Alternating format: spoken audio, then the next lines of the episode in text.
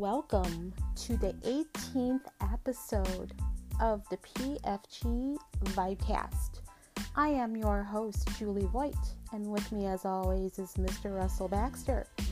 Tonight, we get down to talking NFL draft along with the NFL releasing the schedules for all 32 teams today. So, without further ado, let's get this show started. Russell?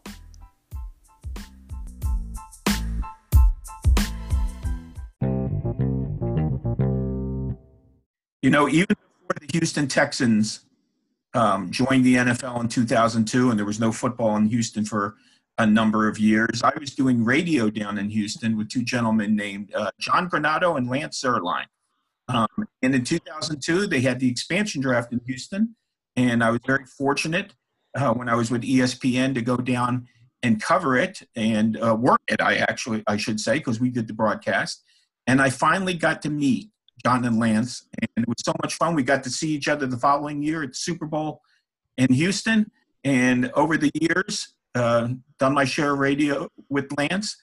Uh, more importantly, Lance is now one of the lead draft analysts for NFL.com. We had a short stint together at the short-lived NFL magazine, and um, lo and behold, now I get a chance to talk to him on the PFG Vibecast. Lance Zierlein, thanks so much for joining Julie and I tonight. It's great to be on. How are you guys doing?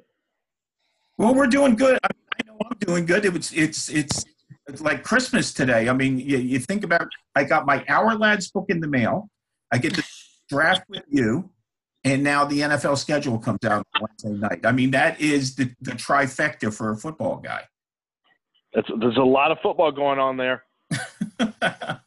well, speaking of a lot of football, this NFL draft class, I know people like to talk about the quarterbacks and Kyler Murray and Haskins and all that, but you know, if I did my homework right, this is a draft top heavy with defensive linemen. Um, pick and choose what kind of style of lineman you want pass rusher, stay at home guy. Uh, how would you rate this group of defensive linemen coming out? We've had other groups in the past um, you know, where it was, you know, you saw a lot of these guys go early in the draft.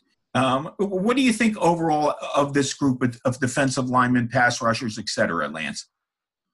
Well, you know, it's it's it's interesting because it is a a deep group of of early round defensive linemen. I'm not sure it's, and I think the draft is top heavy, obviously with with the defensive front. I'm not sure that they're you know, as Hall of Fame talent in this year's mm-hmm. draft. I'm not sure that there's going to be. It's funny. I was I was working on um, some draft stuff with Daniel Jeremiah the other day at the NFL.com uh, offices, and we were two of the only ones in there, other than some people in the newsroom. And while we were going through kind of the draft board and stacking the board before he takes off to Nashville, um, the 2012 draft was on in the background on NFL Network and boy, it was amazing how bad that draft was. When you see the first round picks and you see how many people failed to, you know, become players, it really does. It, it really does.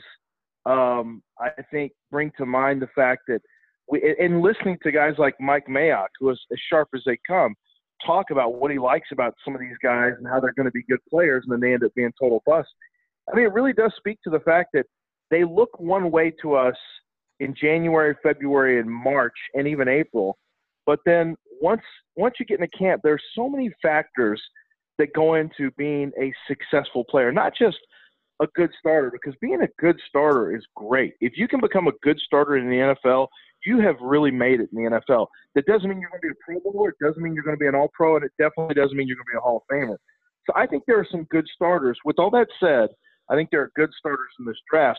I'm just not sure that there are a lot of all pros in this draft on the defensive front. Now, everyone before the draft will tell you that they can point out four or five that, that have a good chance of being all pros. But when you just do the math, that's really not how it works. That's a very small, select group of players that end up being all pro caliber players. And uh, I don't know that this draft is going to be heavy with that kind of player, but there are starters on the defensive line that are going to come in and help teams. A lot of them are going to help teams fairly quickly. Would would you would you say that defensive line is the strength of the draft overall, Lance?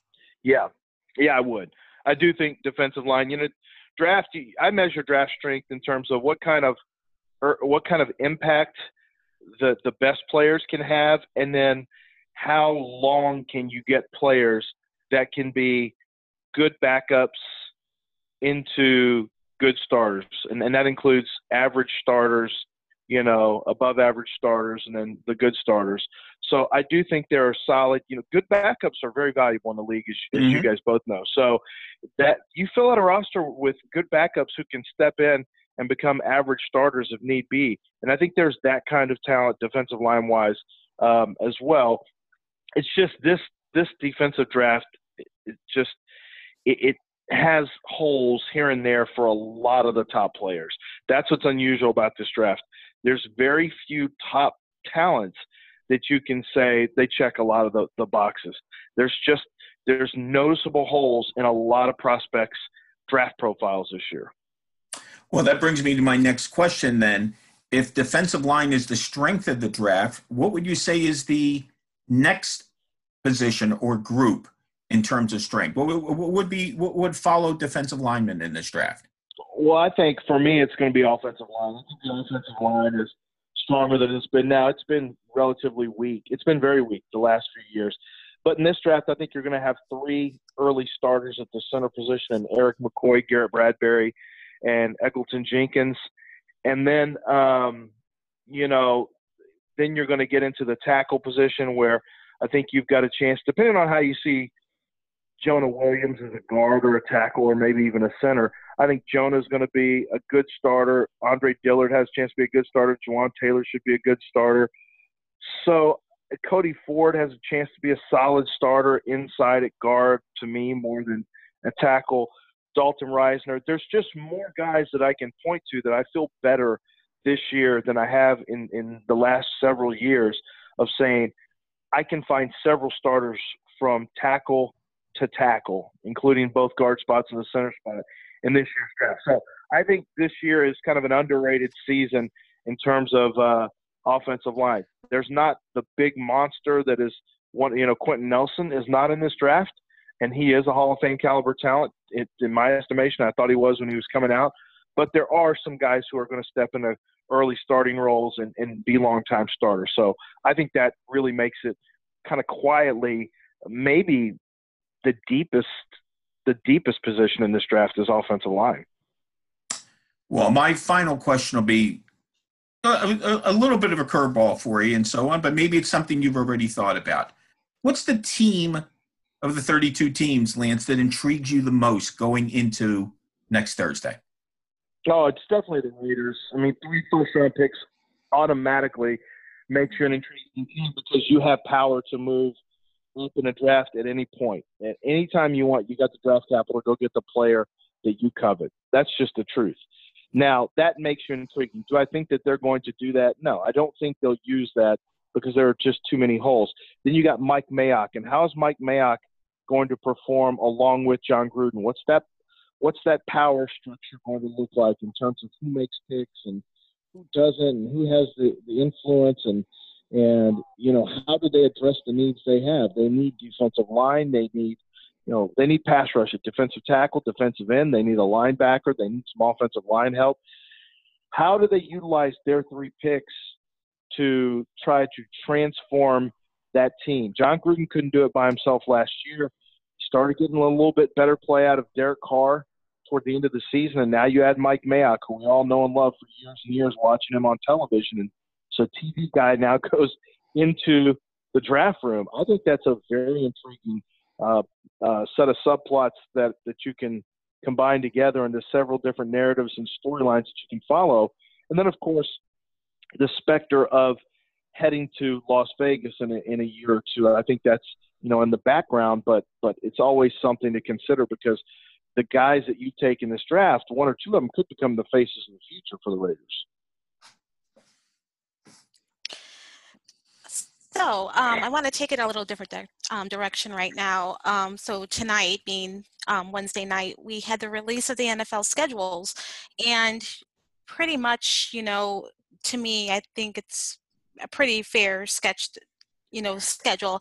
Um, but with everything coming on just a short hour, you know, a few hours ago, um, what do you feel that's going to be the top games of the coming season? Is it going to be pretty much like title rematch games, or these top free agency teams that picked up great picks? Um, what mm-hmm. do you see from there?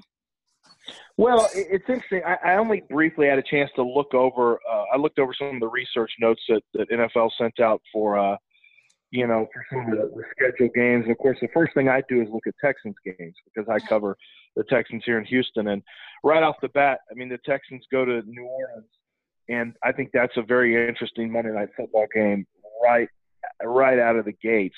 But I think another one is is Indiana the rematch between Indianapolis when Indianapolis goes to Kansas City. I think it's Indy at Kansas City, mm-hmm. and there's Andrew Luck. But this time the weather should be better, and right. there's Andrew Luck potentially with a fortified, um, a fortified off you know set of offensive weapons taking on Pat Mahomes.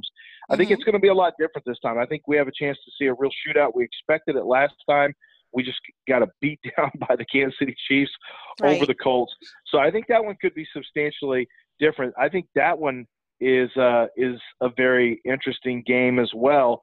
And then another there was another um, Thursday night game that I was really excited about seeing. It slips my mind right now. I have to go look at the packet, but um, there was some other you know there was some other interesting notes as well. There are three different teams that have to play four road games mm-hmm. over a five game stretch which I to this day I don't know how you guys feel about this, but I'm just really surprised that the NFL allows that to happen. Now, if you do well during those stretches, then then you're going to come out of it in great shape. I guess it's kind of like having the, you know, it's kind of like having that outside uh, the outside turn. You get the in track and field where you have the staggered starts, and if you really do well around the corner, around the edge, then it can make all the difference in the world because you eat up that, you know, you eat up that stagger um, that, that or your stagger, you're able to extend your stagger. So it's kind of the same thing with me. If, if you got four road games over a five game schedule and you come out of that with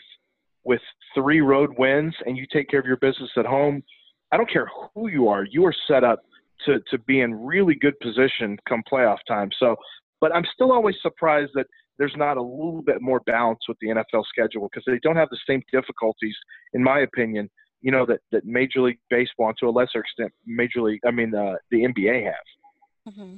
It's funny you should bring that up. That stretch, uh, Lance. Oh, and by the way, uh, both you and Julie were talking about Indy at Kansas City. Uh, one thing that really intrigues me about that game is Justin Houston will now be facing Patrick Mahomes instead of oh yeah Andrew yeah, Luck. Exactly. So, but Lance, you said something about the talk about the Raiders for a second. They opened uh, the season with their first two games at home. Uh, now, talk about a wrinkle. At Minnesota, at Indianapolis, they play the Bears. They're off at Green Bay and at Houston. So that four oh. is in five thing. But here's here's the the The Bears game is in London. And, and, that's a road game or home game? Well, it's a home game considering, but their home yeah in London. So they are basically away. So they're going to lose in week they two. lose a home game and they're on the road the entire time. Right. Exactly. Wow, that's that's going to be really brutal. And that really, you talked about some teams that could play football too. So those road those road teams you talked about, that's going to be very very difficult um, for the Raiders, and that's well, that's why. See, that's why when you look at things like that, and you look at what Indianapolis did, and Indianapolis, and now this is not the norm, but they're able to draft two All Pros in the first and 2nd mm-hmm. round. That's how you turn. That's how you. Well, and you of course get Andrew Luck back at full strength, but that's how you can turn your your fortunes around very very quickly. Is if you get those kind of quick impact players in the draft, and here the Raiders have three players, and almost when you read that schedule to me, I'm just thinking, boy, they really need to hit in the first round because they got to get some guys who can come in and play in the first round. It's just that's what the roster looks like. You've got holes up the middle defensively. You've got holes on the offensive line, or at least one at guard. And I would argue, I'm not sure Kolton Miller is going to be the answer at tackle, uh, which I think they may be bumping him down inside the guard potentially this year as well. So, boy, that almost that almost intensifies the need for them to hit a home run in the first round of that draft, and not just hit a home run, but get guys that can help now. Yeah, they might need Bryce Harper in there. Um, in terms of yeah. I'm gonna I'm gonna if you don't mind, Lance, I'm gonna throw in one more question. Um, yeah, we already kind of alluded to it uh, with the Colts. Um, obviously, getting Quenton Nelson um, and Darius Leonard uh, when they did, but also drafting two offensive linemen in the first two rounds, getting Braden Smith in the second when they already had Nelson. Um, I asked John McClain this on one of our earlier editions of the of the Vibecast. Uh, the Texans have a first round pick, which they didn't have last year. They have 2 mm-hmm. round picks, which they didn't have any last year. Do you see them maybe doing what the Colts did and, you know, maybe grabbing a couple offensive linemen early? Because that's certainly think, a, a concern for them. Oh, I a hundred percent. I mean, I would say out of the Texans' first four picks, it wouldn't shock me to see them go O line, O line, cornerback, cornerback. Because when you look at the corner situation, they're almost equally desperate there. Jonathan yes. Joseph is old. He's got a year left max. I'm surprised he's back this year. Yeah. Bradley Roby's on a one year deal. Um, you you you really have you you really have just band aids. You've got bridge guys right now at cornerback potentially. You've got two cornerbacks who are on one year deals through free agency. Uh, Jonathan Joseph, who's an older cornerback, and then you've got no real left tackle. Matt Kalil's a band aid left tackle. Julie'n Davenport is definitely not the answer. I would argue Seantrel Henderson. I mean, there's no way you can count on him to make it through a season. He hasn't really done that since 2015. So, yeah, the Texans really need to to to add. I would argue not just one, but they need to add, they need to add two offensive linemen, and it would help if one of the tackles they draft could play guard, because maybe if one of these guys hit a tackle that you you know you're trying to develop, then maybe you bump one inside the guard. But the Texans almost have to double up on the offensive line and maybe even triple up because I would argue that they need more competition at guard. They definitely need competition for Nick Martin at center. And I don't think they have the answer at either tackle position. So Russell, two offensive linemen is is a definite yes this draft. I wouldn't be shocked to see three offensive linemen and maybe two cornerbacks. So there's there's really they're going to be very very heavy with O line and cornerback through all three days of the draft, in my estimation. And it wouldn't shock me to see them jump into the jump in with a, uh, a wide receiver pick and a running back pick as well. Well, I don't know if the Texans are going to have the answers, but I know for the last 15 minutes or so, you had all the answers. well, opinions. There's a big difference. Ask my wife. I've got lots of opinions. I don't think I have all the answers. She'll tell you that. well, you answered when we called, and that's probably more important to us than anything else. And the number I, one ability, I've always been told, number one ability is availability, Russell. but that's that's what it that's, is. Uh, I think I, I know a coach a coach or two has said that to me as well. But yeah, that's it. And I'm a coach's son, so I've heard it before. Uh, absolutely, you are. Uh, Lance, thanks so much for taking out some extra time uh, to speak with us tonight. Um, good luck uh, during the draft for three days. All the hard work you've put in for the last months, um, I know will pay off. And uh, it's always great to talk to you. Well, it's great catching up again, and I appreciate you guys having me on. Thanks, Lance. Thanks, Julie.